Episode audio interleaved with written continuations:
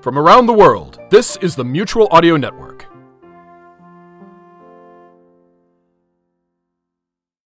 The following audio drama is rated G Wiz, which means it's perfectly safe for folks and families of all ages to enjoy with Cheese Whiz. It's time once again for America's favorite show, The Radio Adventures of Dr. Floyd, brought to you by drfloyd.com.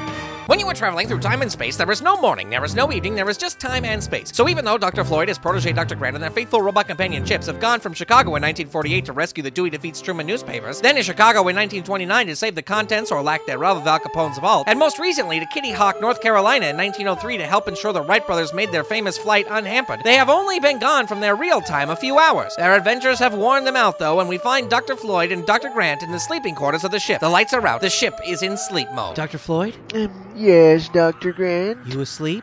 No, Oh, good. Are we gonna be okay just hovering here in time and space? we'll be fine. Chips is at the controls and he'll inform us if there's any problem. Oh, okay. Good nighty. Good night, Dr. Floyd. Dr. Floyd? yes? Do you think Dr. Steve and Fidget are sleeping now? I'm not sure, but they have to sleep eventually. Oh.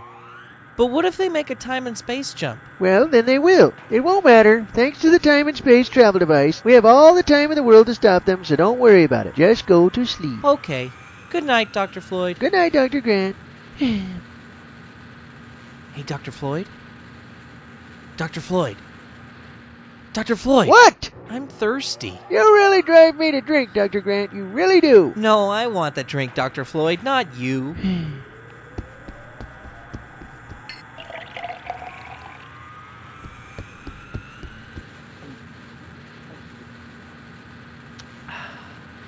Thanks. Oh, boy.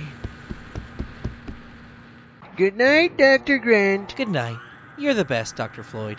Yes, I know. Hey, Dr. Floyd. Go to bed, Dr. Grant. Okay, okay, okay. Good night.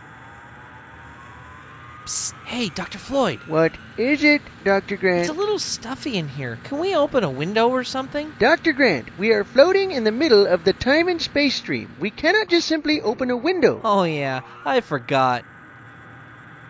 But I'm still stuffy. Then adjust the air vent above your head. Oh, wow. I didn't know we had these. This is kind of like an airplane. It's exactly like an airplane. I took the consoles from that old junk airliner in the back of the lab. Wow, this is cool. It even has the stewardess call button. Yes, it does. Do not push that button, Dr. Grant. Sorry. Dr. Grant, Sorry, I was trying to turn it off, but I hit it twice, so it's still lit. just leave it alone. but it's still on. Just leave it alone.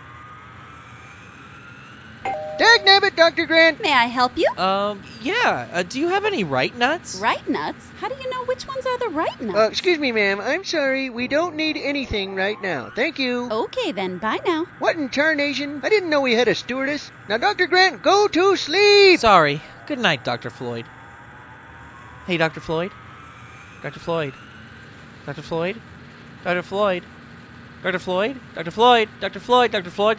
Dr. Floyd. What do you want? Can you tell me a story? I can't sleep. No. Please. No. Please. No. Please. No. Oh, come on, please. Fine. Okay, once upon a time, in a land far, far away, there was a handsome and wise king. The king was fair and just, and everyone liked him. The king had a problem, though. He had an annoying young page who lived in the castle and would not allow the king to sleep. So one night, when he couldn't take the incessant needling of the page anymore, he put him in the airlock and launched him into the time and space stream where he floated forever. The end.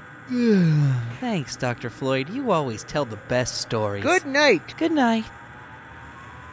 Hey, Dr. Floyd. What is it, Dr. Grant? Have you ever heard of naked mole rats? Yes.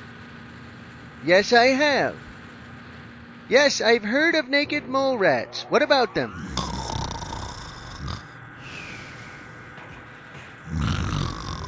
Good night, Dr. Grant. What in tarnation? We'll leave Dr. Floyd and Dr. Grant to get their sleep and return to them in a week for the next exciting episode of The Radio Adventures of Dr. Floyd!